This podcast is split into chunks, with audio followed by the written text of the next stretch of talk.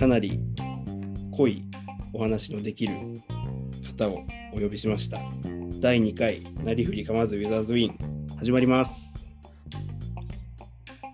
いやー、本当に怖くて、もう出現したら全部流れちゃうんで、編集で カットしない気でいるんで、だから、まあ、今回のゲストが非常に重要になるわけですけど、えー、初の、初のっていうか2人目だから初、当たり前か。シックサーズファンのゲストさん、そうさんです。よろしくお願いします。はい、はじめまして、そうです。よろしくお願いします。よろしくお願いします。イェイェーイ。いやー、ありがたいですよ、2回目のゲストで。嬉しいですよ。うやくやりましたね。はい。いや、今回が、今回が本当に前回と自分的には全然気持ちが違くて。いやいや、同じでやってほしいけどね。本当に。そうさんからしたら、まあ初めてですけど、こちら側としてはもうなんか重くなんか急に責任がでかくなってるんで。いやいや、僕も緊張してますよ、やっぱり。いやまあそれなりの、それなりの緊張感で、あんまりこうガチガチになりすぎずやりたいな。うん。まあ、早速、早速ウィザーズの話しちゃおうと思って、はい、行きましょう。早速しようと思って。ウィザーズ僕、、一応ウィザーズファンですからね。そうそうです。そう、ウィザーズ、兼、そう、兼ウィザーズファンですから。思ってると、そう、ジョン・ウォールが一番好きなので、ジョン・ウォールのファンなんですけど、まあ、ウィザーズファンなんですよね。だそうですね、皆さん。そうなんですよ。だから隠れキリシタンみたいな扱いを受けてるので、ああのそれに関しては、ちょっとそろそろ裁判沙汰でもいいかなと思ってるんです。ただ、そのあ相手が結構大きな団体なので、あ、すぎますね。勝てる勝機がないなと思いながら、ちょっといつもこう、こう不甲斐ない気持ちで終わってるんですけど、一応ウィザーズファンですから。もじゃあもう、踏み入った話しても大丈夫だよと。ちぜひしましょう。じゃあ早速、もう近況も近況。今日ですね。日本の、はい日本時間の今日の9時そうですね。あった、まあ、ポートランドトレイルブレイザーズ戦、もちろん見たんですけど、どうでした？いやー、どうでした？まあだから、ここ最近にしても、まあ近年のウィザーズにしても、まあまあ、ひどい試合を見たなっていう感じではありましたね。いやー、全く同じですね。うん。まあ、なんか、本当になんか出来の悪い試合を見たなっていう感じでした。スタッツ上で見てももちろんひどいなっていう試合だけど、見る、なんか開けてびっくりっていうか、もっとひどいじゃないかっていう。そうね、そうですね、確かに。ターンオーバーの数も質も良くない、うん、そんな感じの試合で、まあ、唯一キスパートは良かったなって感じですね。そうですね、キスパートと、まあ、クズマはここ数試合調子もいいし、まあ、いつも通りの、まあ、プレーをやろうとしてくれてて、まあ、頑張ってたし、キスパートも良かったしっていう感じだったんですけどね。まあ、そのかポジティブ要素がそこだけで、そう。うん。あ最終的に5点差ぐらいだったけど、なんか、ー試合の内容を見てると全然15点差ぐらいな内容だったし、多いんですよ。そう特に今季は特に多いかな。うん、さ去年だとブローアウトされる試合はそのままブローアウトされてるんで、まあなんか逆に踏ん切りがついたんですけど、今年だとなんか謎の粘りは見せるっていうか、そう、そうですよね、確かに。今日なんかホリデーがずっと3試合かな使われてなくて、急に相手4クォーターから急に出てきて10得点。いやー、なんかなんかこういう使われ方が一番かわいそうだなって。そうですね。ホリデーもすげえ良かったそうだからそうだ、3人挙げるとしたら、キスパート、クズマ、ホリデーはすごい良かったけど、うんホリデーもなんか、えああいう感じの選手ではないというか、ああいう頑張らせ方をさせてしまってるのはすごい、なんか、こちらとしても申し訳ないなっていう感じはしますよね。なんかやれることがチームの中のローテの中でやれることがあるのになんかまあもう負け試合だよ行っておいでみたいなそういう使い方させちゃってるのが悲しいですよね。そうですね。ちなみに第1回取った時もはい。こういうこういう空気だったんですよ。重めの空気になっちゃったあのサクラメントキングスにギリギリのところではい。はい。もう終盤の終盤でがっつり離されるみたいな。あーそういう時だったんで。もうなんか収録する時は絶対そうなるのかな。ワズくんのそのなんかジンクスというか、ワズくんが試合見てるとあんま勝てないみたいなの、まずいんですよ。俺とワズくんしか言ってないんだけど、いろいろと、まあ本当にだから去年なんかは7連敗してるんでリアタイした試合でトロントかなトロントにブザービートで負けたりあの時期本当にきつかった そうね。いや、そう、昨シーズンは結構きつかったな。数年きついシーズン続いてるけど、ずっと。近況って言っといて昔の話になるんですけどなんかここ2年間のウィザーズってなんか構築する作業が必要な開幕を迎えてるじゃないですかうんうん。そうですね。去年はもうもちろんのこと今年もそうだしだからなんか試合1試合で見てもそうだしシーズンで見てもなんかこうスロースターターな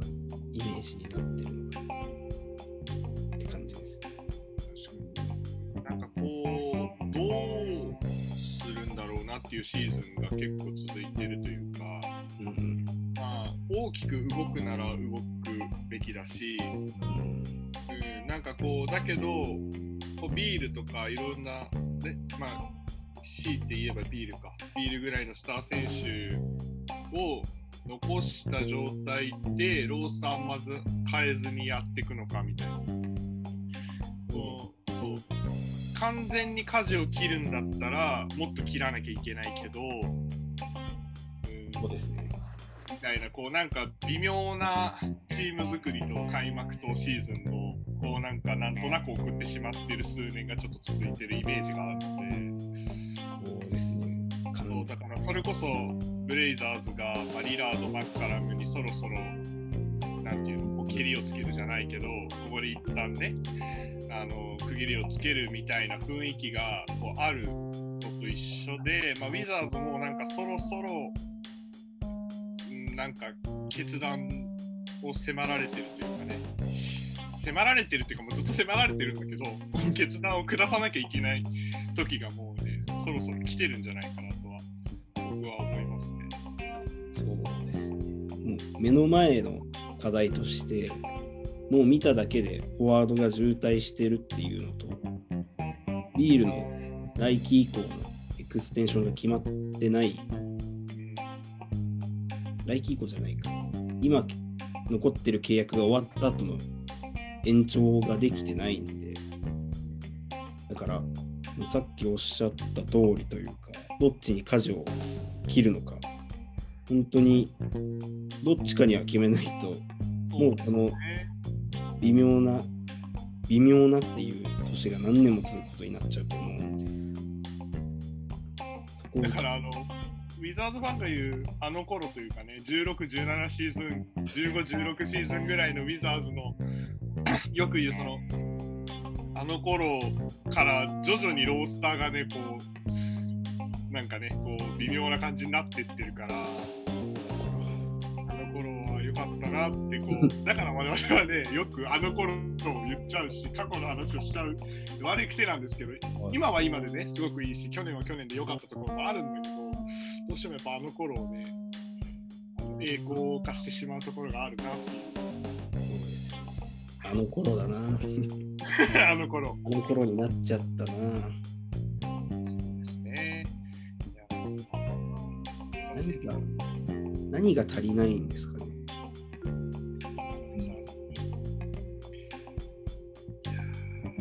パッと出てくるのはやっぱシンプルなチームワークですけど、なんかそういうのって入って変わるものじゃない気もしてて、それは新生チームだし、監督も違うし、だから、もう本当、何回も同じことになりますけど、どうしていくかをきちんと決めるっていうのが必要そうです。そうですよね。とか、あと、まあ、来季、まあ、2年後ぐらいには、本当になんかこう、こうね、道というかね、本当に決断して何かを始めなきゃいけない、えーじゃないかなと思いますね、ウィザーズ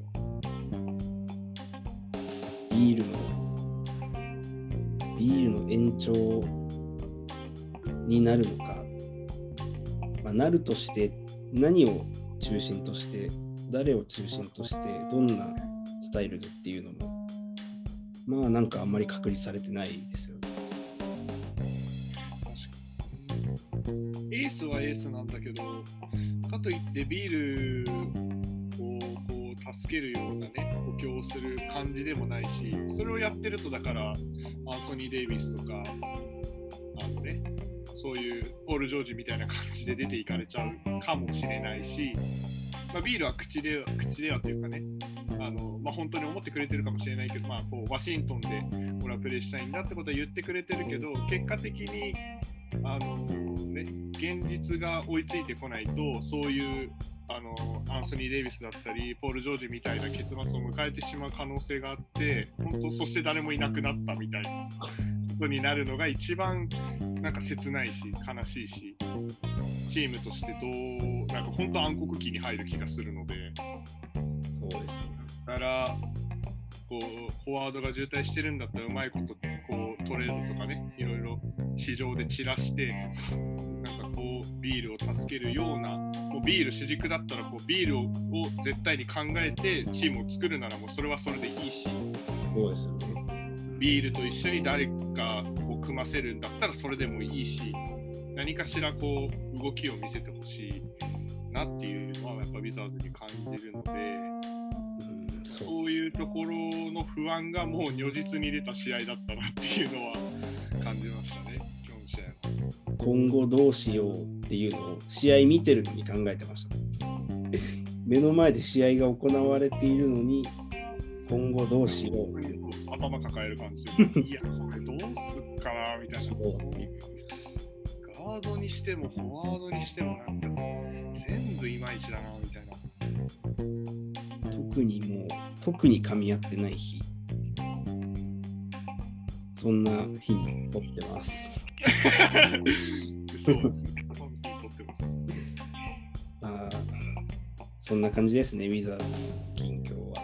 あんなんか本当はもっとパーッと明るいオープニングトークで行きたかった。結果的にこうなっちゃったのは、なんか、すっと暗く。俺ら、俺がゲストのせいかなっていうのちょっと。まあ、これはもうトミー、トミーにね、トミーシェパにやってもらいましょう。トミー・シェパードが信じていいのかどうかというそうなんです。微妙なところ。人によって分かれると思うんですけど、自分はもう完全にウォールから入ってる身なので、確かに。もう不信感ですね。不信感というか、やられたっていう気持ちがずっと拭えないでいる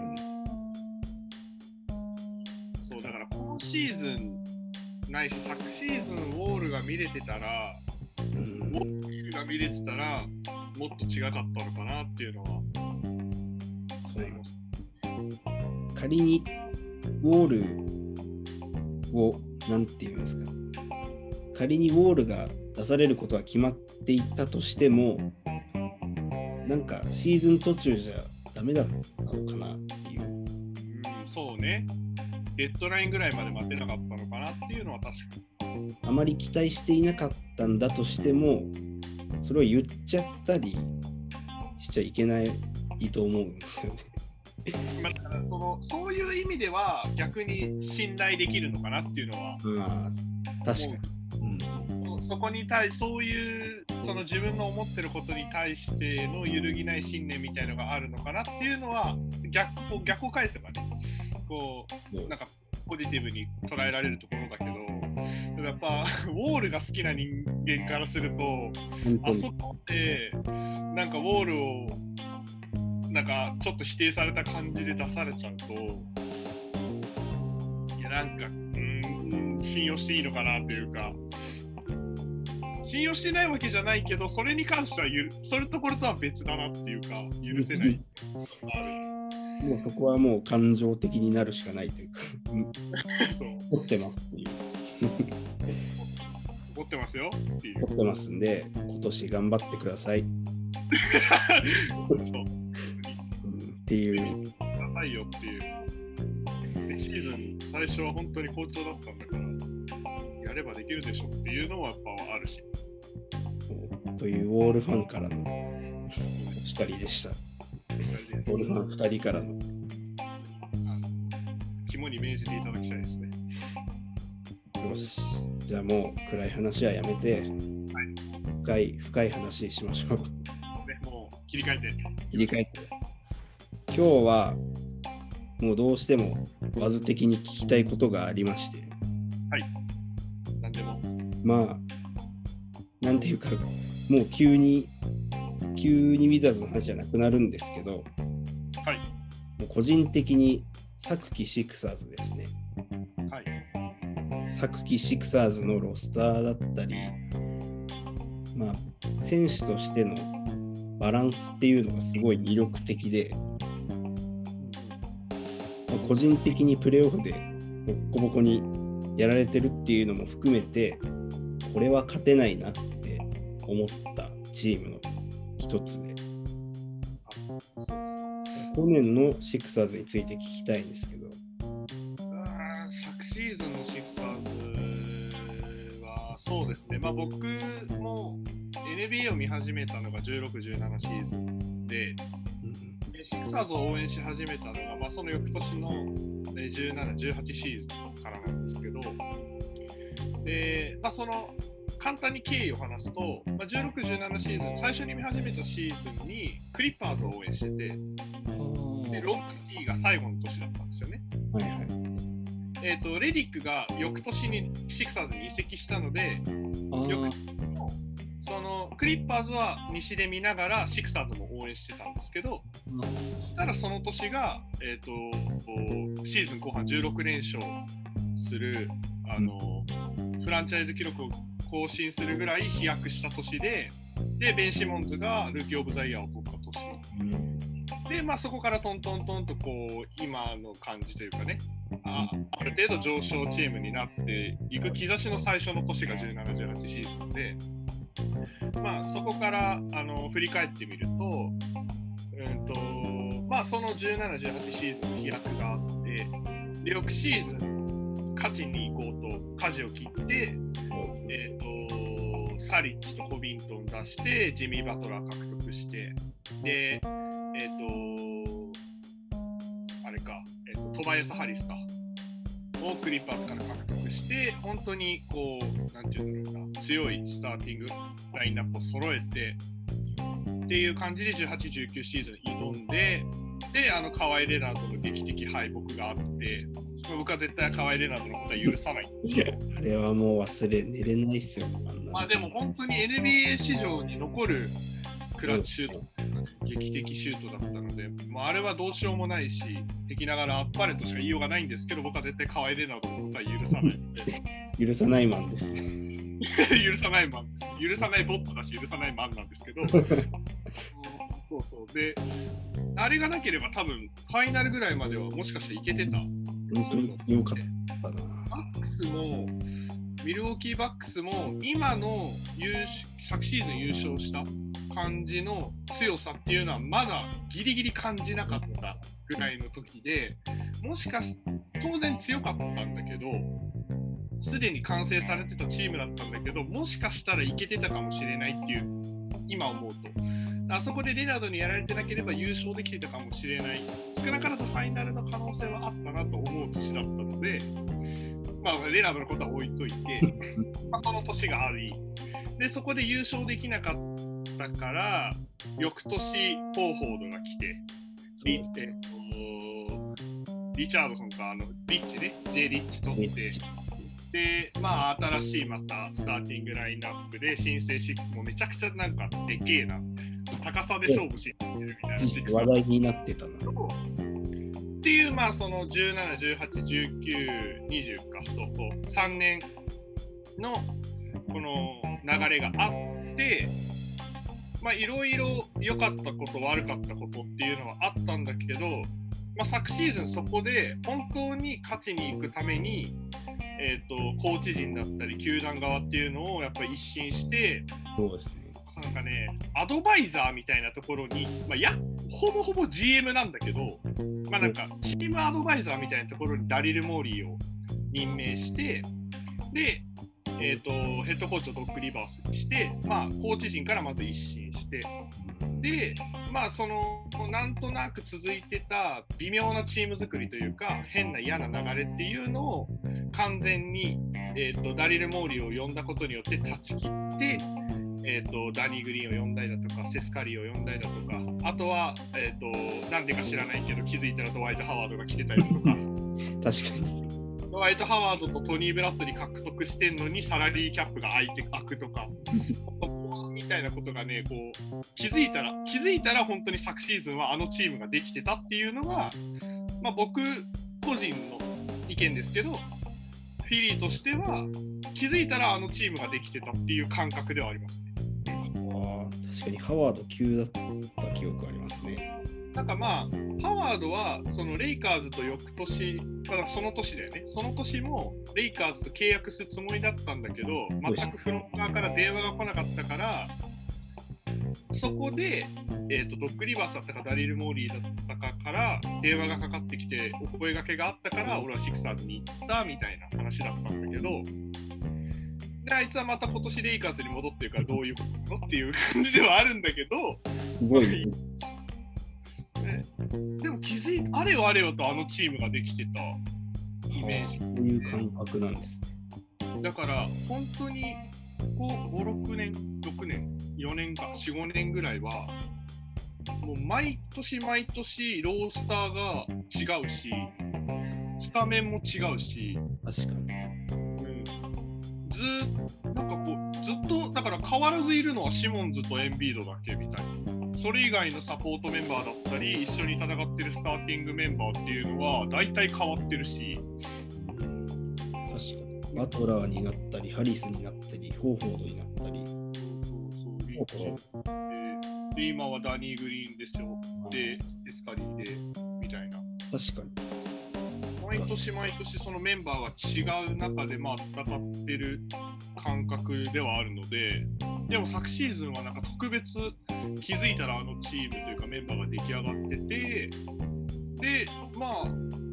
まあ慣れてたというかね、個人的にはそのチームのメンバーが毎年ロースターが変わってるっていうのには慣れてたから、この現象なんだろうなとは思ってたけど、割とこうダニー・グリーンとかセスカリーとか、えー、と補強点が割と明確だったので、そうですね。わかりやすいそれ。なりに、えー、と楽しみだったシーズンで、えー結果的にレギュラーシーズンも、えー、と東の1位で終わって強かった。あの、結果としては残せてたので、うん。良かったのかなっていう、あの印象というか感想ではありますね。で、個人的に、個人的に、こう、まあ、プレーオフやった時に、すごい驚異的だなって思ったのが、まあもちろんスタメンが出てる間強いっていうのは、ま、それはレギュラーシーズン1位だし、それは正直分かりきってはいたんですけど、ベンチから出てくる、まあ、マティス・サイブルだったり、ミルトン・モキシっていう、こ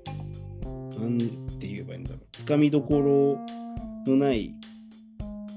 なんなんかこう、チームごと変わったみたいな感じで攻められて、本当にあれが止められないし、サイブルにはラスかビールのどっちかが必ず封殺されるっていう状況で、本当にそこが強いなって感じてたんですよ。そうですね。だから、そのミルトンにしろ、サイブルにしろ、まあ、マキシーは昨シーズンがルーキーイヤーだったので、まあ、例外なんですけど、その、えーとなんて言うんだろうな、そのシクサーズが 安定期に入る。あタイミングにちょうど彼らのそのポテンシャルっていうのもちょっと、あのなんて言うんだろうな、見えてきたというか、覚醒してきたというかっていう部分があるのでそれはねなんかこう運というかタイミングも良かったのかなっていうのはあの思いますね。確かに伸びるタイミングっていうのはやっぱその年だった感じなんですかね。そうですね。まあミルトンとかだともうえっ、とね18、19シーズンとかにぐらいから、まあ、ちょっとずつあの得点力を伸ばしてて頭角を表し出してたんですよね。でなんかのクリッパーズ戦かな？クリッパーズ戦かなんかで39得点ぐらいいきなりバーンって叩き出した時があってそれを境にね本当にミルトンが、えー、とスコアラーとしてあの、プレーするようになったしちゃんと結果を出すようになったし活躍するようになってくれたので、まあ、ミルトンはそのクリッパーズ戦ぐらいを大体境にその試合勝てなかったんだけどミルトンだけが本当にやばすぎて打つゾーンに入ってたと思うあれは。あ打つシュート全部決まってたから。そうでなんかもう相手のスタメン選手もミルトンにチェックしに行くみたいな。あ感じだったから、うん、あれは試合を境にミルトンは本当になんかこうスコアラーぶりを覚醒させたというかーうん。存分に振るようになってきたかなっていう印象はあるしますね。本当にミルトンのスタイル的にはルー・ウィリアムスだったりうんこういうなんていうかこうアンストッパブルなミニッツ的に長いわけじゃないけど出てる時間帯はもう理不尽なまでに点を取ってくるっていうそのスタイルが本当にそれまでのシックサーズにはなかった武器そうですね。だから僕としてもずっと試合を見てて欲しいタイプの選手だったんですよね。あれだけなだからその例えばどんまあシーズン長いシーズンこう戦っていく中でこう今日今日のウィザーズじゃないけど全員がシュート入らないみたいな試合がもちろんあるわけでだけどベンチからポンって出てきてミルトンだけは必ず得点を取ってくれるっていう。その安心感というか、間違いなく2桁は取ってくれるっていう選手が俺はずっと欲しかったんだけど、それがその生え抜きで自分のところから出てる選手で生まれてくれたっていうのはすごく嬉しくて、あれは本当に驚異的だったな。あのタイプがベンチから出てくるとなんかこう例えばスタメンが最初スターティングで出てしばらくまあ大体4分くらい噛み合わなかったりしたらもう一旦空気変えてくれるみたいなこういう存在ってすげえ羨ましいなって感じです。そうね確かに起爆剤じゃないけど結構見るともこうなんて言うんだろうなあその負けん気が強いというか負けず嫌いな感じがあるのでなんかこうそういうこう自分の調子があまり上がらなくてなんかこうとか相手に守られてしまってあんまり自分の調子が出ないと何くそっていうところでこう燃えたりする選手だしそこから一気にこうギアを上げたりする選手だったりするから、こう、まあ、起爆剤とまでは言わない、そこまでのなんかこうサプライズ性は別にないんだけど、いい意味で、その別の意味で起爆剤というか、うんこう、チームに火をつけるっていうところでは、やっぱりミルトンの存在っていうのは、あのここ数シーズンはすごく大きいなと思いますね。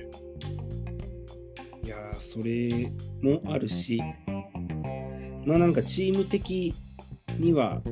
まあ、分かりやすくシューターを補充して、もうシモンズで行こうっていう、シモンズの組み立てるバスケに適したロスターに変形しましたよね。そうですね。だから、それこそ17、18シーズンのその一番飛躍最飛躍した最初の年に一番近いというか、なんとなくこうチームのプレーとしてもその年に近い感じはあります。そういう感じ、プレイブック的にも近しいところ。まあ、レディックがこうセスカリーに変わる感じというか、あこう走り回る人がいて、で、そうジョジョとか、まあ、エンビーとか、ジョジョとか、シモンズとか、まあ、その辺のビッグマンがボールをこうハンドオフして、で、スクリーンかけてハンドオフして、回ってきたところにすぐシュート打つみたいあなとか、ドライブインしてって、ペネトレートして、ダニー・グリーンに出すとか、みたいな、そう。だから、そういう意味では、17、18シーズンのシクサーズの、なんかこう、シモンズの主体としたというか、なんかこう、その時のあのチームバスケには似てたかなっていうふうには思います。いや、本当にもう今でも忘れないぐらいに、特にもう特に強すぎるなと思ったのが第一戦で、さっきのウィザーズって後半戦に限ってはものすごい勢いで駆け上がってきたチームで、まあ、ラッセル・ウェストブルック様々みたいな感じですけど、本当にでも勢いだけで言ったら、まあ、8位どころじゃないぐらいの勢いは持ってたと思うんで、まあ、シリーズ勝てないにしても、戦勝、そうなんですよね。だから1試合目ぐらい取れてもおかしくないんじゃないかなって思ってたとこに、完璧にやられたって感じだったんで、本当に強かったな。マティスとかも、もうそれこそ3年目になるんですけどね、今年多分3年目とかになるんですけど、だから、それこそ今のウィザーズのアブディアを見てる感じで、あの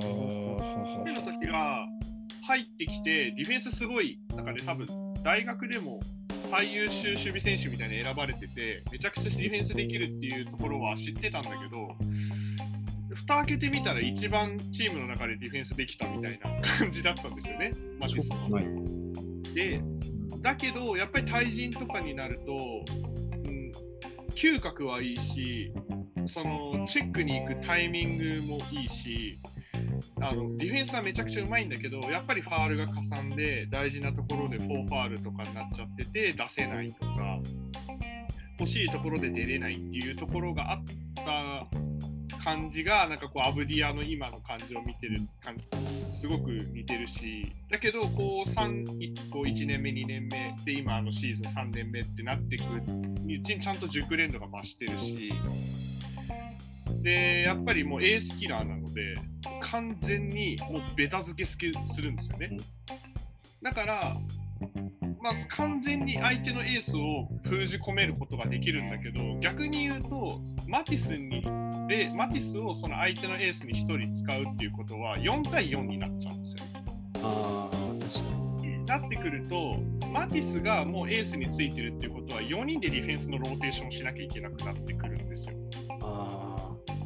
そうなってくると、チームのディフェンスとして誰がどこをどうカバーするんだっていう問題は、俺は実は感じてるし、でなおかつ、でも、それでもマティスはそこがカバーできちゃうからすごいんだけど、そう自分のマークマンを守りながら全然ヘルプでスティールとかできちゃうからすごいんだけど、あ、すごいそ。れは彼の、あの、なんていうの、やばいところというか、ちょっと、あの、普通のディフェンダーではないというか、ね、稀に見るディフェンダーだなって思うところだけど、でもそういうのもやっぱちょっと問題視するというかね、マティスがいるんだけど、ほぼインみたいな状況になるんですよね、やっぱり。リラードだったらリラードにつくし、例えばビールだったらビールにつくし、で、彼はほとんどポジションレスなので、そのディフェンスの意味では。ああ、はい。という意味ではディフェンあのポジションレスなので、大体1番から4番ぐらいまでの選手だったら、えー、と KD だろうがつくし、ビールだろうがつくし。そうなので、そこになってくると、4対4でバスケットボール、実質だから5対4でディフェンスする、もっと言うと。あマティスがついてても、例えばリラードみたいな選手だったらもっとアンストッパブルだし、それのディフェンスを超えて、そのプレーしてくるような選手だったりすると、ほぼ5対4でディフェンこっちは4人でディフェンスしなきゃいけないっていう感覚にやっぱなるから、それはどうする？実は見えてこないところでの俺の個人的な懸念点というか、めちゃくちゃできるがゆえに、できるやつを1人1枚カードして切っちゃってる以上はどうしようかはやっぱある。そうですだけど彼のやっぱディフェンス力っていうのは、うん、うん、そうね、絶対的なものがあるし、シモンズが今ね、噂の彼がまあいない以上、うん。やっぱ彼が一番ディフェンスができるので、うん絶対的な信頼はやっぱりフィリーは置いてると思いますね、彼に。ってなると、今の、今のシーズン、今シーズンのシクサーズってなると、ベン・シモンズを書いてる中で、まあ、現在25勝17敗5位っていう、もうなんか完全に強いフランチャイズだなっていう感じの成績ではあるんですけど、シモンズを書く中で、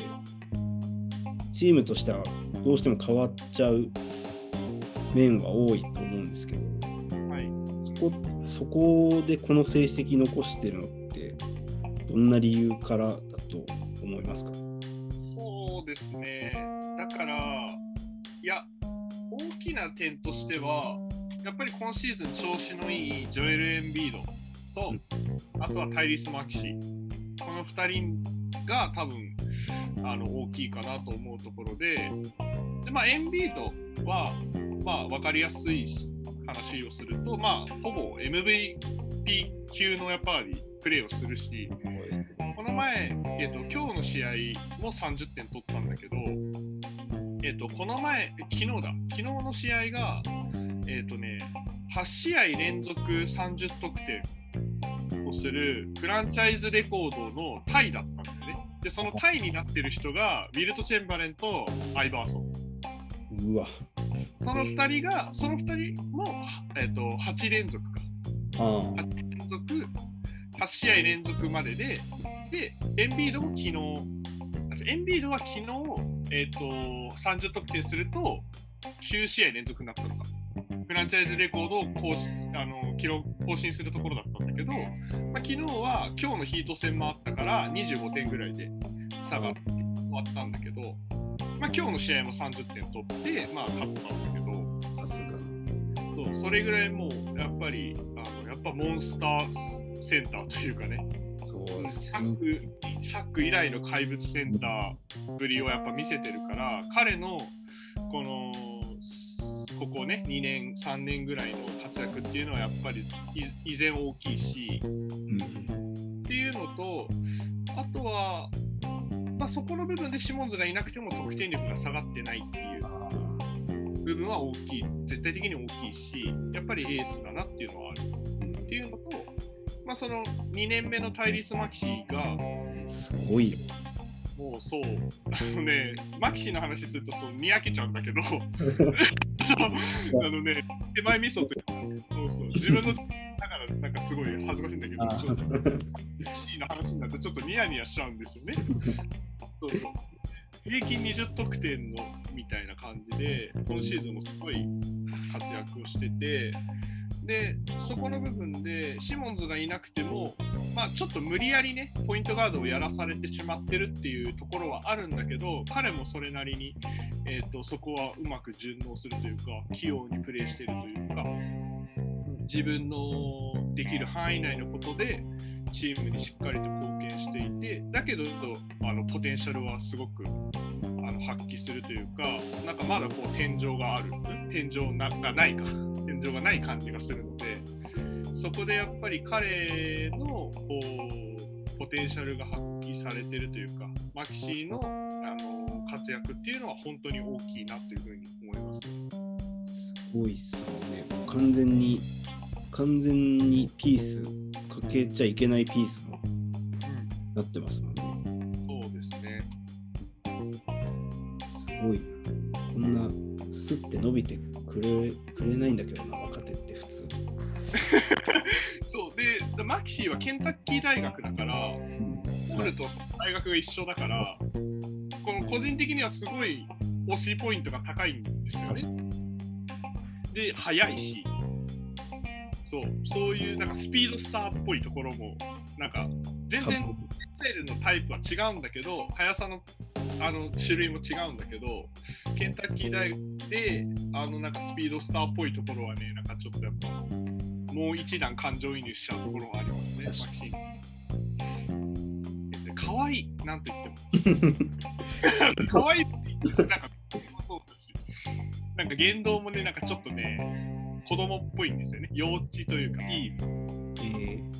そうで、なんかね、こう、エンビードとか、こうハリスとかに対してもあんま物おじせずに、こう、結構人懐っこい感じで接しが、うん、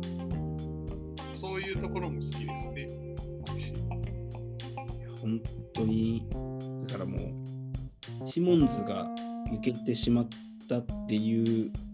ことでっていうとなんか嫌な感じになりますけど、きっかけをつかみ取って本当に数字で残すって簡単じゃないんで、そこがすごいです。ただその昨シーズンそのプロトコルに引っかかって8人でバスケやらされてた時があったのでその時からもうなんか出なきゃいけないというかその試合プレーしなきゃいけないみたいな状況に比較的彼は強いられてることが多くて。あ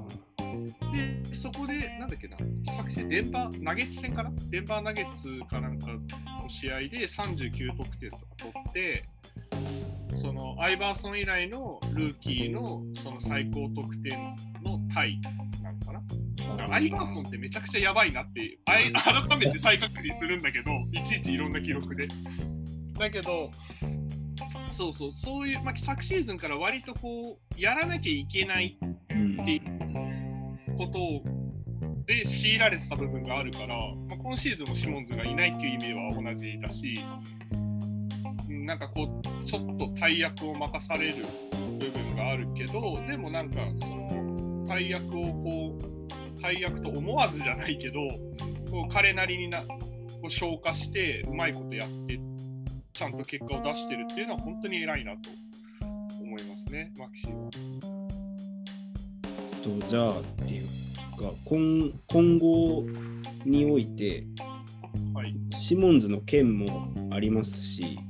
はいまあどういう道に進むかわからないとはいえ、はいなんか総算的には、まあ、シモンズのどうなるかっていうのを含めてどうなってほしいとかありますうーん難しいところですけど、いや、だから結論を言うと、俺はそのシモンズとエンビードで優勝してほしいんだけど、もうそうですよね。そういや、それはもう誰しもが思ってることなんだけど、でももうこの際無理だし、ここまで来てしまったら。ってなったら、しかももうシモンズのトレードに動いてるだろうから、もうそうなったら無理と。だし、もうその17、18シーズンの段階で、そのエンビーとかシモンズのどっちかは出ていかれるだろうなっていうのが、あこう暗黙のみんなこうフィリーは言わないけど抱えてた爆弾みたいなところは僕はあると思うのであそれが結果としてなんかこうチームがあんまり勝てないから例えば LA に行くとか西に行くとかそういうのだったら理由として納得できるんだけどそのなんかそこがこじれちゃったせいであんまりいい感じに出される感じがしないだけであって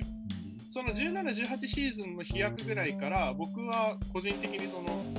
言わないけど抱えてた爆弾というかいつかそこに火がつくだろうなっていうところのあので思ってたところなので、まあ、それが、まあ、いよいよ来たかというあでのただその去り方が良くないというか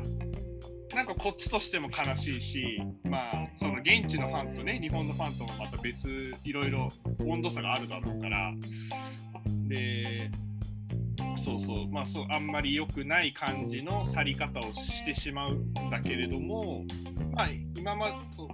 ずっと抱えてた問題ではあったと思うからそうなった時に多分ジョジョが主体になっていくし、そうですね。エンビードが主軸になっていって、えーまあ、チームを作っていくと思うから、うーん、なんでしょうね、かなり難しいんだけど、どうなっていってほしいか。うーんと、だとしたら、センターで優勝できるチームを作ってほしい。ああ、ほう。センターで、センターが、なんていうの、そのエースで、センターの時代がまた来てほしいっていうわけじゃないけど、センターが優勝させるっていう年が俺は見たいなと、まああそこまで来る。確かで、多分えジョジョも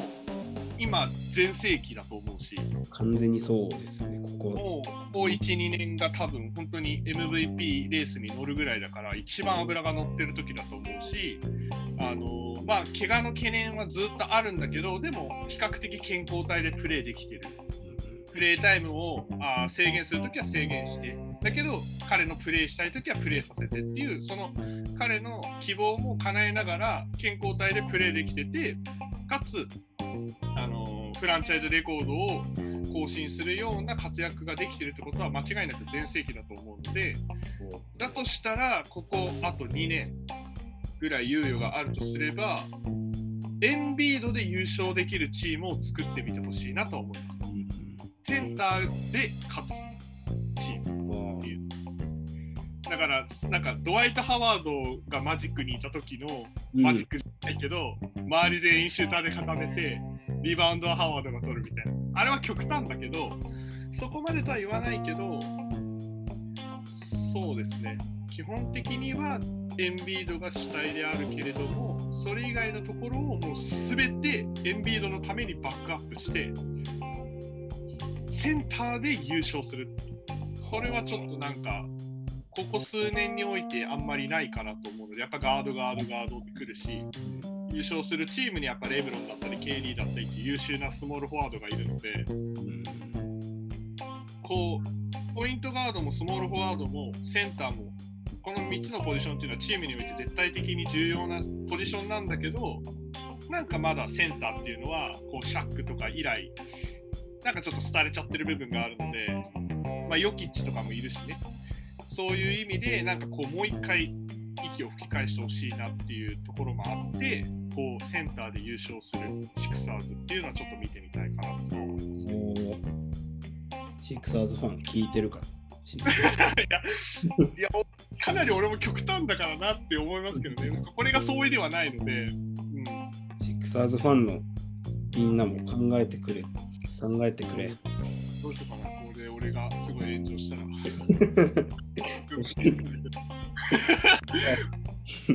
総算叩きのツイート全部リツイートしとくんで。もうさ、俺はあずくブロックするね。そしたらまたブロックされちゃうな。またって何俺一回もしたことないから。ブロック始末宣言はされたことある。たまにね、本当なんか、引くぐらいのツイートするときがあるから、ちょっと考えちゃうときあなるんだけど、なんですかね。自分でやっといてよく分かってないんですよね。何言ってんだろうっていうときがあるからね、本当そういう何言ときはってるかあるんだけど、まあ、一回もないから。確かに。センターの時代は見たいですね。自分ななんんかか、こう、だし、ば他のチームで言うとアデバヨとかね、ああ、確かに。センターって結構いるから、だけどやっぱどうしてもね、その、なんていうんだろう、絶対に必要なポジションなんだけど、こう、ちょっとね、見えないというか、円の下のになっちゃうところがあるのから、で、やっぱりエンビードだったらね、今、怪物、シャックレベルになれると思うから、そこはちょっと期待しますね。えーありがとうございました。シックサーズファンの人も考えてみてね。お願いします。で恒例のコーナーにしきしていきたいコーナー。はいあなたのチームのマイナー推し選手のコーナー。やっおえーあ大人気コーナーじゃないですか。大人気コーナーで先週 先週マヒンミのこと話しちゃったんで僕、マ君の第1回聞いたときにやりやがったなとは思った。やりやかったなと思ったし、あのーキャブズファンのね、あのーお友達の人も、ちゃんと D ウェイドね、紹介して、いい選手を紹介してくれたの。に。いい選手を紹介してたのに、ワズナヤロやりやがったなと思いながら、で、俺の次回も、ハードル上がるじゃんって思いながらやってたで今回臨んでるんだけど。ああ、今回はじゃあもう、さすがにもうウィザーズファンの方に有益な情報をあげたいので、はい。もう大人気えー真面目に今回は本当にマイナーないい選手を紹介しますよ。はい。もちろんさせていただき今回紹介する選手はアンソニー・ギルです。おおアンソニー・ギル。アンソニー・ギル、みんなおなじみアンソニー・ギルですけど、パパですね。まあソウさんもちろん 知ってると思いますけど、ギルパパって本当にまあなんかまあはっきり言って誰っていう状況 で入ってウィザーズが好きじゃなかったらあんまり絶対というかね本当に。ロシアリーグに行ったんだっけな、ロシア、多分ロシアから来てて、本当に、まあ、もしロシアで実績がすごかったとしても、まあ、その NBA 見てる人たちの耳に入るようなことはなかったし、だから本当にファンからしても誰っていう状態で来てて、確かあの年、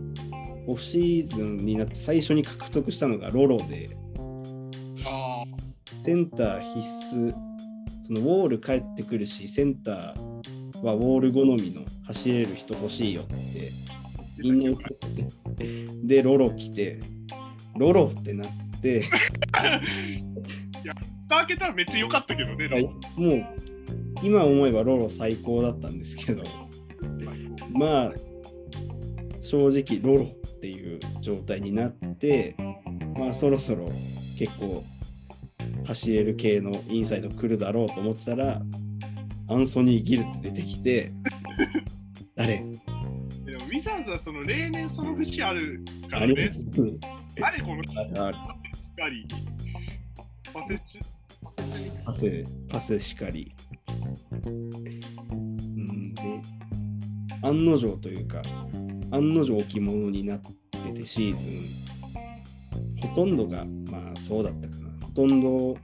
ベンチで応援してる。まあ、誰かさんと被りますけど、本当にベンチで応援してる姿はすごい好感度て。で、まあなんかあだ名でファンの間ではアシスタントコーチだったりパパって呼ばれたりいろいろもうなんか何もしてないのに愛されキャラにはなってて。じゃあいざどんなプレーするのと言われたらみんななんかうんってなるようなくらい情報がなくて。でいつ出たんだっけな。シーズンも後半に入ったぐらいの時だったと思うんですけど。結構ちゃんとミニッツもらった試合でギルがすごいハッスルして点も取れるしスリーも打てるよみたいな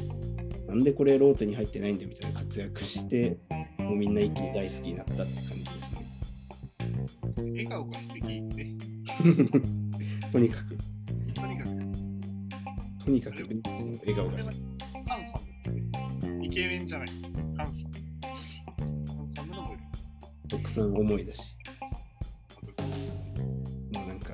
家族を幸せにしたいっていうのが伝わってきますよね。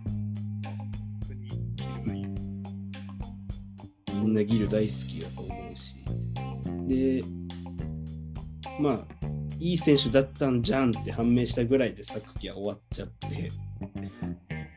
で、今シーズンに入っても、まあ、序盤はやっぱりずっとベンチにいて、ガガベージで出ても2分とか、そんなで。で、最近、まあ、ちょうど1ヶ月前くらいに、とんでもない離脱者が出始めて、これリーグ全体として出始めて、とうとうウィザーズにもクーズマが、クズマが1号かな。確か1号で、もうどんどんどんどん離脱者が出ちゃったって時にギルが26分強出た試合があって、本当にそれが素晴らしくてみんな心つかまれたって感じでした。そうね。なかなかハッスルするっていうのは結構いるんですけどハッスルするだけじゃなくてなんかそのすぐ変えられちゃったりしてもなんかベンチでもハッスルしてるんでなんかチームのためにそこまでしてくれるんだっていうそんなにウィザーズがなんかすごい恩を与えな何したかわかんないですけど。だから、しかりだけどね、パパは、ウィザーズに来るパパはでいい選手なの。ななんなんなんだろう、あれ。JC スミス・オージーもなんかそういう感じだったし。だから、ウィザーズ何したんだってぐらい、本当に献身的に何でもしてくれる。いい選手っていうのはバスケだけじゃなくて、いい人であり、いい選手であり、ウィザーズファンの方にはぜひ知ってほしい選手です。そうですね。うん、それこそ最近割とプレイタイムがある、うん、そうなんですよね。多いから、今日今日こそ出せよと思ってる。あ本当に。あれでも、ダメだったら出してほしい。インジュアリーみたいなの言った気がするけど、あ、今日ダメだったんだっけ？出れなかったっけな。曖昧な知識。でも、もっと出してほしいな。今んとこ16試合しか出てないので、普通のローテに入れても全然やれる実力はあると思う。全然出れた。今、今日の試合結果のあの、スタッツので選手見れるから見たけど、ギル全然出れるまあ出してほしかったな、特に今日。ですよね。まあ、それこそ、まあ、それこそトレードとかで、まあ、その中粒揃いのロスターにが何人かで1人大粒系1人でできることが多い選手を取ってこれたらギルのミニッツが増える可能性はあります。そんなことを期待してるような選手です。みんなチェックしてみてください。いや、指はね、そう、いいんですけど、コート以外のところもいいし、うん。てなわけで、次はソウさんのターンですね。はい。まあちょっと緊張しておりますけれども、誰来る？下調べをしまして、意気込んできておりますので、私の紹介をさせていただきますね。で、えーじゃあ我らの、えーシクサーズのですね、えーまあ、ちょっと地味な選手というところで、えーアイザイア・ジョーという選手を紹介したいと思います。お名前だけ。お名前。大丈夫です。これからあのプレゼンテーションしてああ、ありがとうございます。ジョーを知って今日は眠っていただこう。やった、アイザイア・ジョーが夢に出てくるぐらいまで叩き込んで帰ろう。やった。はい。はい、いきますね。で、まあ、えっと、2020年のドラフトで、えー全体4 49位指名でシクサーズに指名されました。で、まあ身長は6フィート4なので、大体193センチぐらい。で、えーポジションは、まあ、シューティングガード。で、たまにスモールフォワードやるんだけど、まあ、基本的にはシューティングガードかなっていう感じですね。で、まあ、出身はアメリカ合衆国アーカンソー州、アーカンソー州のフォートスミスっていう場所で生まれて、で、高校もノースサイド高校っていうアーカンソー学校で、大学もアーカンソー大学っていう、えー、生まれも土地もアーカンソーっていう。と。おお。多分だから、アーカンソーではあのスター選手なんじゃないかなってああ、ありそう。地元ではすごい人気のある選手だと思います。で、まあ、どういう選手かっていうと、まあ、そのドラフト前のさっきも言ったようにその各チームがこう番記者みたいなのがどういう選手を狙ってますみたいなとこをドラフトのルーキーをリストアップしていたそのシクサーズのリストアップの中に、まあ、狙ってたルーキーの一人としていたんですけどで、まあ、プレースタイルは 3&D、まあ、今流行りのね 3&D、3&D ディフェンスの選手で、で、えー、とオフェンスは割と積極性があって、まあ、思いっきりがいい選手かなというふうに思うので、割とこうディープスリーだったりだとか、あえー、とチェックが来られててもあのシュートを打って、えー打ち打ち切ってくれるタイプの選手ですね。で、まあ、そのハンドリングもそこまで悪くないので、まあ、あのすごいめちゃくちゃうまいわけじゃないけど、ちょっとアイソレーションじで、で、そのディフェンスはもちろん、えー、と割と、割とというかかなり良くて、でさっき言った僕のその懸念点のそのマティスがどうしても相手のエースにベタつきしてしまうとそのローテーションが難しくなるっていうところでマティスと同じ時間帯でこのジョーを出してるとすごく守れてたんですよ。おおそれぐらい結構あのいい選手というか、うん、であのテイクチャージとかもね結構綺麗な綺麗にテイクチャージ取る。ちゃんとしてる方ですか？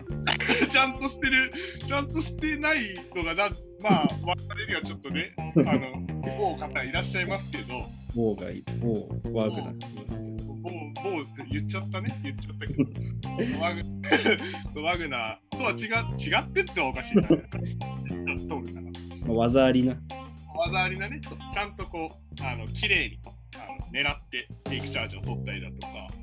えーあと、ね、こう派手ではないんだけど、すごくディフェンスはあの、うん、き期待できる選手で、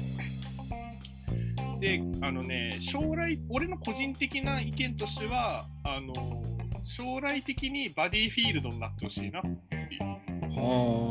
ういう感じの選手というか、うん、なので、まあ、結構、いやでもね、試合見てる感じだと、シュートセレクションもそんなに悪い感じはしないんですよね。ただ結構もら、あの、思いっきりがいいって言ったんですけど、まあ、それは良くも悪くもなので、あそう無理やり打ち切っちゃうっていうところもあるんだけどまあなんかこう将来的にめちゃくちゃよく言えばバディヒールドみたいになってくれたら嬉しいなと思うし俺はずっとバディヒールドが欲しい。と思ったからそういう。バディヒールドみたいなタイプがずっと欲しか欲しいからそれがミルトンじゃないけど自分のところの生え抜きで出てきてくれたら嬉しいなっていう期待も込めてそうバディヒールドなんだけどヒールド。そうね、こん昨シーズン、まあ、キャリアだとまだ60、100試合も出てないくて、まあ、で、やっぱり、えっとさっきも和田君と話したけど、まあ比較的こう毎年毎年シクターシクサーズはそのロースターが割といいので、そのちゃんとその、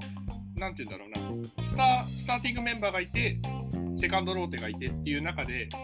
なんていうと、やっぱガベージとかにしか出れないくて、いつも。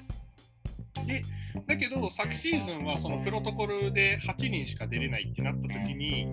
えー、と試合に出て、えー頑張ってたりとか、今シーズンも一瞬、結構プロトコルがバーって出ちゃって、まあ、ジョーが出ざるを得なくなったっていうタイミングでよく活躍してくれてたんで、フリータイムさえもらえれば、しっかり、あの、なんていうんだ、結果が残せるというか、あの、頑張ってくれる選手なので、で、そのマキシーと同じ年のドラフトだから、あ。そうなりますね。マキシーばっかりはちょっと先行しちゃうし、マキシーを期待したい気持ちはあるんだけど、あえてここはそこの影に隠れた同じドラフト年だけど、ちょっとジョーに注目してほしいなっていうところで選んだんですよね。ほうほうほう。そうで、あんまね、スリーポイントパーセンテージもね、3 36%とか、うんで。フィールドゴールも大体36%ぐらいで、スタッツで見るとそんなに良くないんだけど、でも試合で見ると1本ぐらいはやっぱスリー決めてくれるイメージ。で、12分とかしか出てない。まあその時間で1本は決めてくれるなら、出てくれて、まあ、ガベージだったりだとか、あとはこう3クォーターの後半とかね、2クォーターの前半終わるちょっと前ぐらいに出てきてっていう感じで1本決めてくれるんだったら全然いいなと思うし、とにかくね、あのね、安心感があるというか、あんまり危なっかしい差がないっていうね、その、うん、現実さを感じるので、シクサーズではね、珍しいタイプなんだけど、まあ、今までの、ね、ルーキーを見るとね、結構、あの波が大きかったりとかね、ルーキーがいっぱいプレティとか結構いるので、まあザイール・スミスさんとまあ、ザイル・スミスとあーか、あフルーツしかり、まあ意外とね、そう、あのーなんていうんだろう、こっちがこう、まあシクサーズはね、ルーキーの呪いがあるので、あ。ルーキーは毎年必ず怪我するっていう呪いが、最近あんまないけど、3年連続とかでした。そうですね。シモンズ、フルーツみたいな。で、ザイール・スミスもそうだし、みたいな。で、ルーキーが大体サマーリーグで怪我して、あー1年全部棒に振るみたいな。まあ相変わらず呪いがあったんだけど、最近は起きてないんですけどね。けど、えっ、と、まあそういうところもあって、やっぱルーキーに対してはなんかこうヒヤヒヤしながら見てる部分がいつもあるんですけど、まあ、ジョーとに関しては、すごい堅実的な感じがして、うん、まあなんかマティスが入ってきた時とちょっと似てるというか、結構こう成熟、マティスも大学4年通って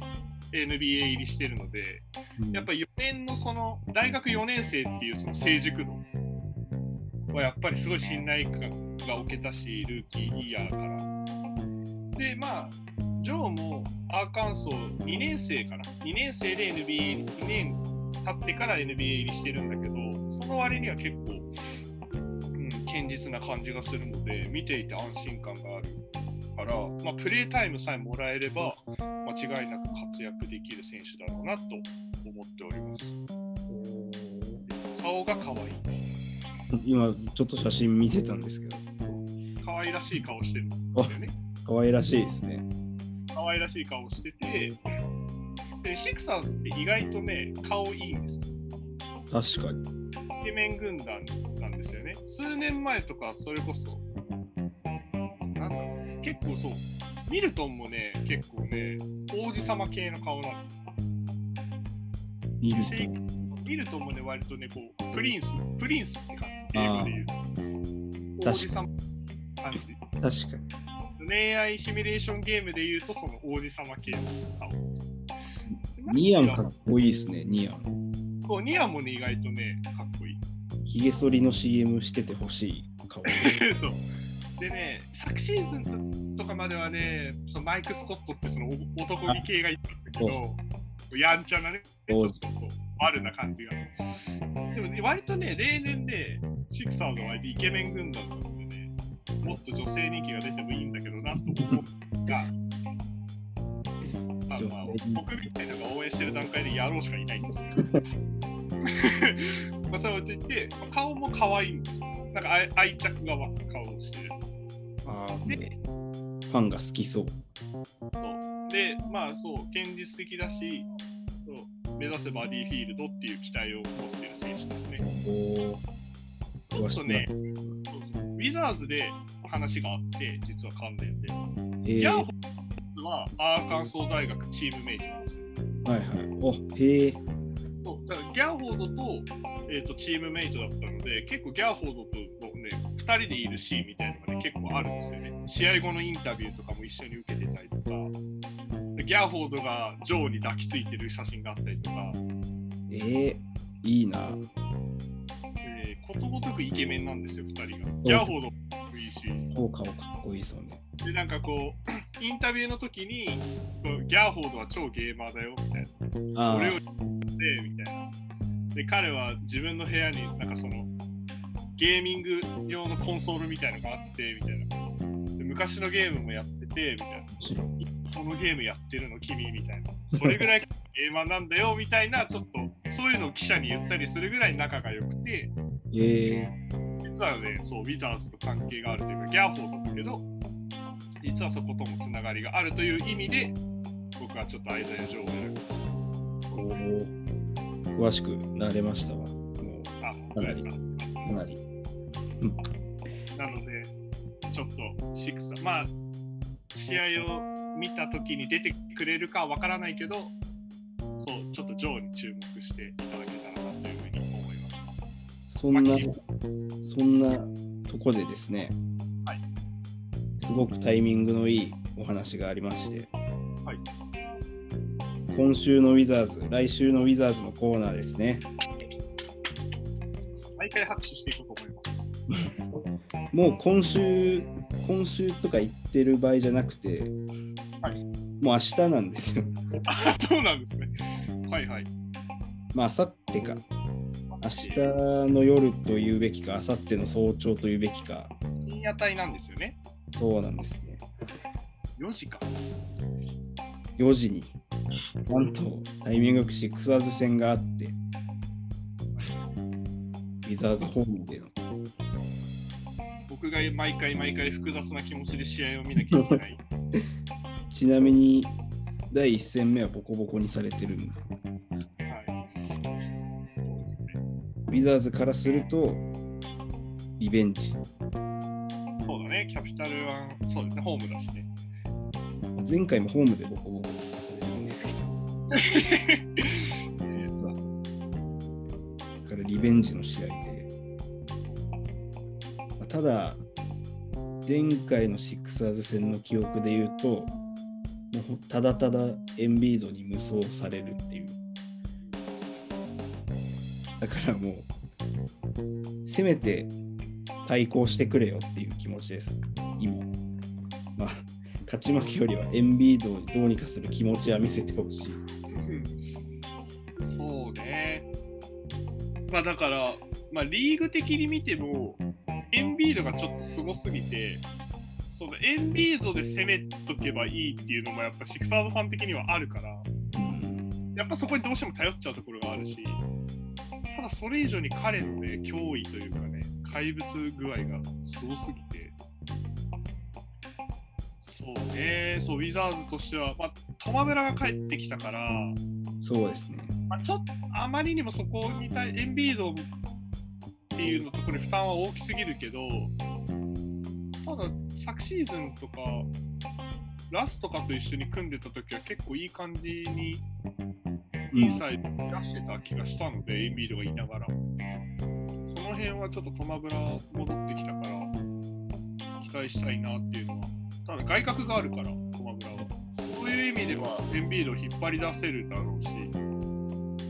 そうなってくると、他の選手たちがドライブできたりとかってこともあるだろうし、そうですね、確かに。ビールが多分いないのかな？ギリ。そんな気がするんで、もうどうにか。3人、なんかまた今季もセンターは3人でローテするあの感じになってて、ここ2試合は。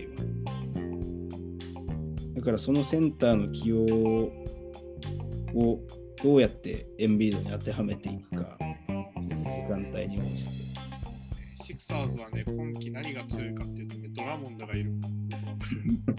本当になんかぬるっと入ってきて、ドラモンドもね、昨シーズンのハワードと一緒でね、なんでか知んないけど来たの。ぬるっと契約しましたよね。ぬるっと契約して、どうしてって思ったんだけど、ただね、その、あれなんていうの、オフェンスの意味ではやっぱり、エンビードに対する負担っていうのは一番かかってるんだけど、その、そこじゃないその身体的な部分とか健康っていう意味では間違いなくプレータイムが分割できてるから、本当にドラモンドの存在は大きいので、ただそこでね、ドラモンドに変わった時にギャーフォードがこうなんか頑張ってくれたりとかしたら、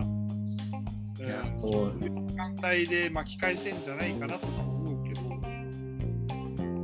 成長著しいキスパートとか、クズマとか、活躍してほしい人はいっぱいいるんですけど、まあ、なんかちょっとね、いやらしい話をすると、こう、いわゆるかぶってる、ポジションかぶってる人たちにみんな活躍してもらいたいんですよ。ちょっとでも市場価値を上げていただきたいなっていう気持ち気持ちがあって。今週、来週ってなると、シクサーズ、ネッツ、ラプターズ、セルツ、クリッパーズ、グリー。結構、結構なきつさがあるので、合宿かなってぐらいきつい。めちゃくちゃきつい。まあ、ホームが多いのが救いですけど、でも、でもなあっていう感じ。今日も含めだけど、ホームで勝ててないからなっていう、どだったらもう、とにかく内容というか、せめてこう、活躍していただいて。好材料をね、増やしていただいてっていうのは。そうですね。ただね、マティスとね、マティスが今、えっ、とね、出ないでしょ、多分次の試合も出ないと。そう。で、ミルトンも今出ない。ダニーも今日の試合休んでるから、あし、いや、あさってだったら多分、ギリギリ出ないんじゃないかな。マティスとかプロトコルだったら、あそうです。多分、出場するその条件って結構厳しいから、そうなんだ。多分マティスとかギリギリ出れないんじゃないかな。適当なこと言ってるかもしれないけど、そ れ出たらなんだよってまたウィザーズファンに怒られるんですけど、多分プロトコルで出れないと思うから、うんそこでなんかウィザーズのいつものオフェンス力が出れば、ワンチャン押し切っちゃうみたいなとこあるかもしれない。ちょっとなんか、そうですね。ヒクサーズもね、まくられるところあるから、そう。そうそうそうそうなんですよ。なんかな、ウィザーズ、あと一歩までは絶対行くんですよ。なんか、なんかすごい、ウサギとカメみたいなことやらやる試合な気がしますね。シクサーもだから昔、ここだから昨シーズンとかからなんだけど、前はなんかこうずる3クォーターとかになって、もうずるずる引き離されちゃって、そのまま勝てないみたいなことがあったんだけど、最近は結構踏みとどまって、せいぜい開いても9点差ぐらいを維持したまま4クォーター接戦になって競り勝つとかってことが増えてきててそれはすごいいいことなんだけど大体3クォーターぐらいでねリードを思いっきり溶かすからね。ああ、しウィザーズもめちゃくちゃ追いつくけど勝ち抜けないっていう。それなんです。どうしたもんかねっていう。20点差から6点差まで詰めて負けるんですよね。そう今日とかもそうだけど最終的に5点差で終わっててなんか最後の最後1分ぐらいあれまだワンチャンあんのかこれあれが本当に良くない。スリー打って、おお、これあるかみたいな。あれ決まんなかったから、あ、ないんだなって思ったけど、あれ決まってたワンチャン。そうなんですよね。だからなんか、なんて言えばいいんだろう。逆転する権利を手にするとこまでは絶対、権利は持って、なんかボーナスステージミスるみたいな。そういうのが本当に多くて、心理が悪い。そうなんですよ。不平は起こすけど、当たらないみたいな。本当になんか、そういう、なんか挑戦しますか？失敗したら何も得られませんみたいなやつに絶対いけるんですけど、クイズ番組のボーナスみたいなやつ、絶対ダメなんですよ、でも。それ、本当に心臓に良くないし、ある意味接戦かもしれないですね。スコア的には。いい試合になるかもしれない。意味では。ただね、シクサーズは比較的ウィザーズが苦手だからなっていうのはあります。え？嘘え？本当？あるある。苦手意識ある。ウィザーズ、ホークス、ヒート、どこだろうな。勝てるズとかだともはや勝てる意識はどのチームもないだろうけど、あそうね、ウィザー、数年、2年前ぐらいだったら結構ウィザーズとかに負けてた試合全然あったから、そのまだずるずる、ま、ずるずる負けをしてた時は。だ最近はあんまないかもしれないけど。あ、2年前、2年前もあの頃になっちゃうのか。2年そうだからまだそうそうみみんななんかスラムダンクのトヨタマみたいなランドガンみたいなもうとにかく走ってポゼッションでトランジションで点稼いでみたいな気づいたら追いついてみたいな時のウィザーズにはね意外とねコロって負けたりしててビールとかにねそうそう逆転されたりしたかな。ウィザーズとかね、ホホークスは本当に苦手。キャブズも苦手かも。ああ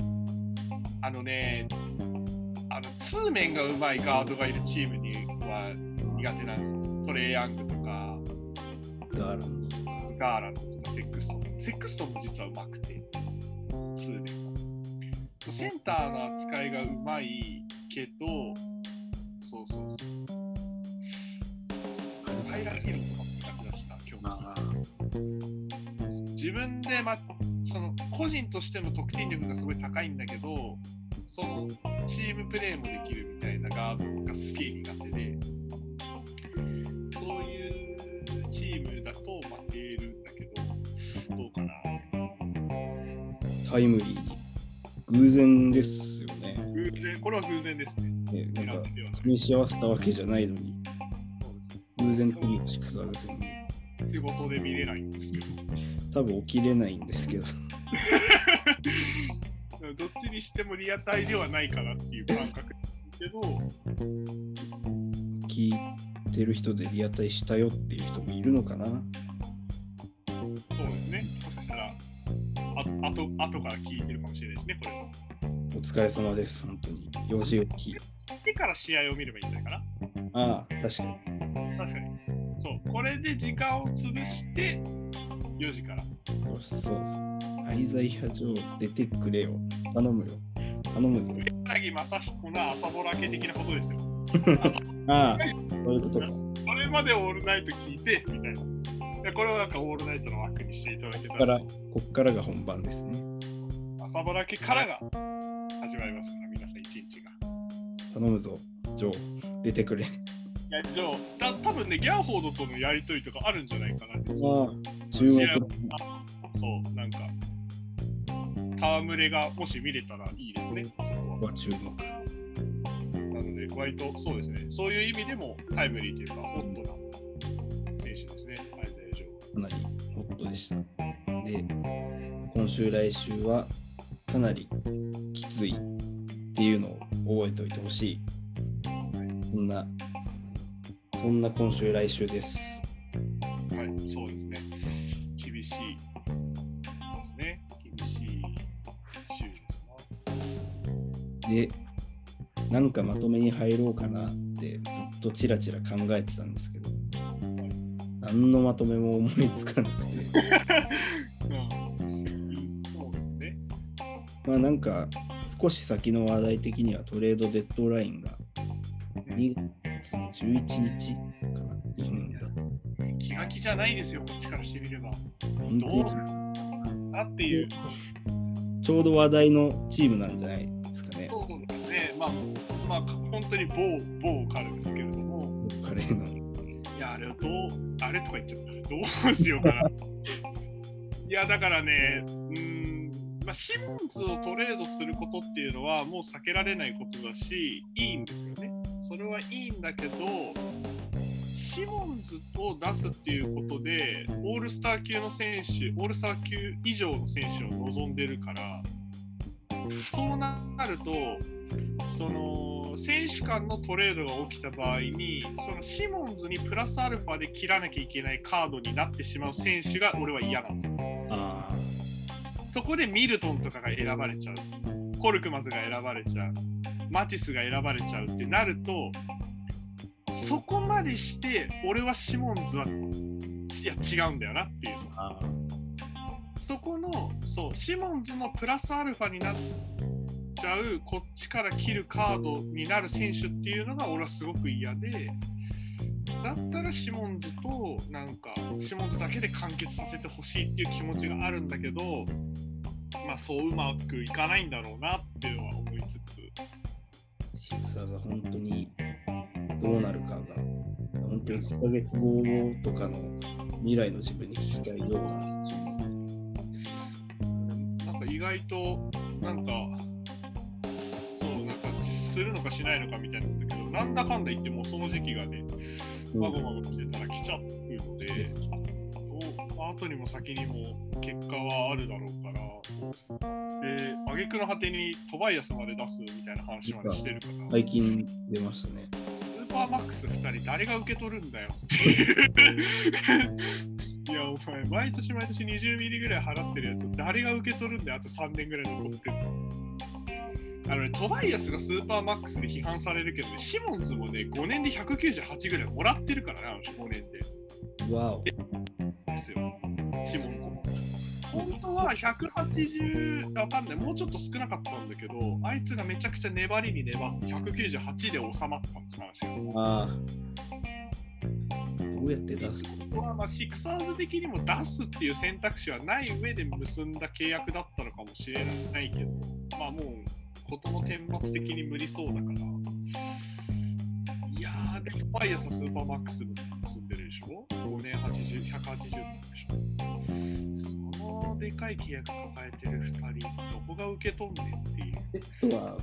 どうどうなんだろう無理別々で売り出すのか。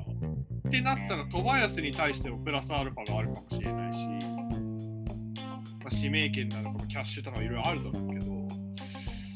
ああ、いやーっていう、まあ、なるようにしかならないんですけど、気になるチームですよ。そうですね。なんか、シクサーズは、まあどうにか、なんだろうな、出す材料が決まってる感じはあるんで、そのプラスアルファがちょっと読めないですけど、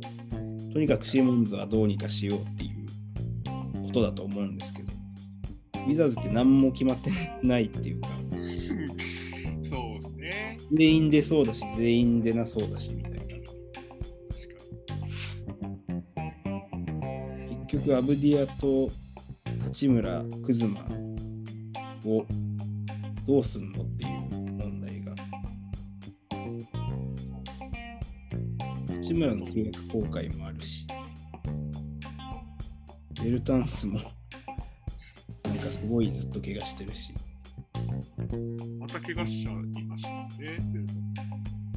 だから、ウィザーズは何も決まってないぐらいの、何もわからないぐらいのいやー、ベルト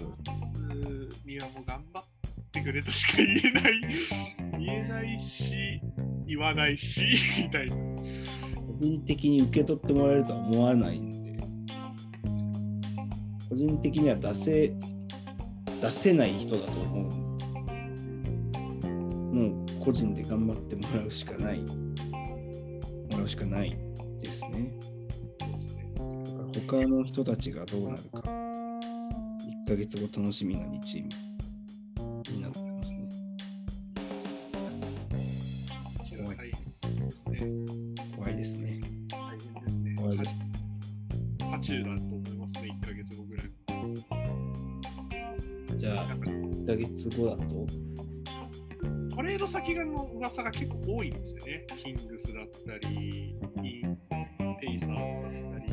ブレイザーズだったり。シモンズはなんか、一なんか、FA になった時の KD みたいになってますよね。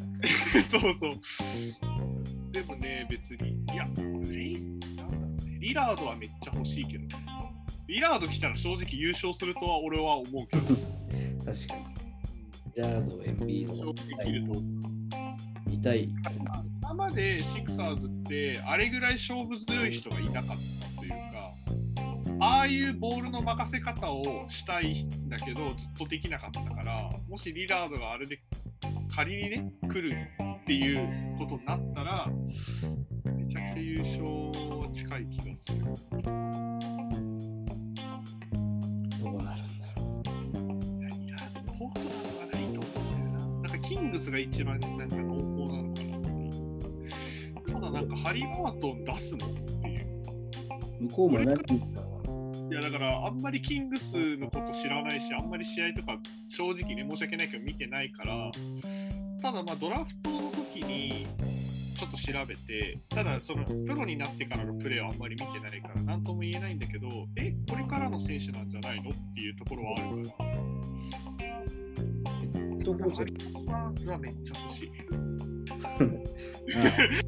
あハリソン・バーンズ、まあ他で言うと、ジャズと契約した時のルディ・ゲイもそうで、あハリソン・バーンズとルディ・ゲイはめっちゃ欲しいと思ってるけど、まあだから、いやー、ハリバートン出すの？っていう、まあそこ渋滞してるんだろうけどね、ヒールドとホックスとっていうところで、まあそれはそれでなんか問題があるのかもしれないけど。ヒールド、ホックス、ハリバートン、ミッチェルあたりがギリギリになっちゃってるのかな。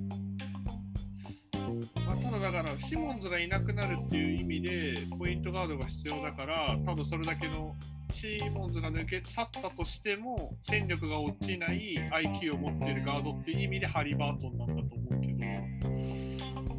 や、ハリガート出すって思うし、ウィスバーンズは欲しいけど、でもキングズが一番濃厚なのかな、いや、全くわかりません。全くわからないという2チームでした。はい、全くわからないという2チームですね。もう今日の格言締めに入ろうかな。お願いいたします。はい、とりあえずゲストのソウさんでした。今日はありがとうございました。ありがとうございました。こちらこそ、めちゃくちゃ楽しかったです。またいつかウィザードンとして出ようかな、次は。次はそうしましょう。ウィザーズを語る日もあってもいいです。おめおめじゃないけど、まあ、おめを話して、ちょっと、ぜひ機会があればね、ウィザーズファンとして、あのー、1勝16、17シーズン、17、18シーズンあたり、あの頃の話を永遠としてやろうかなと思います。それやってもやりましょう。はい。いやめちゃくちゃ楽しかったです。ありがとうございまました。そうゲストに呼んでいただけると。ありがとうございます。えー今日の格言、トミー・シェパード、俺はまだ怒ってるぞ。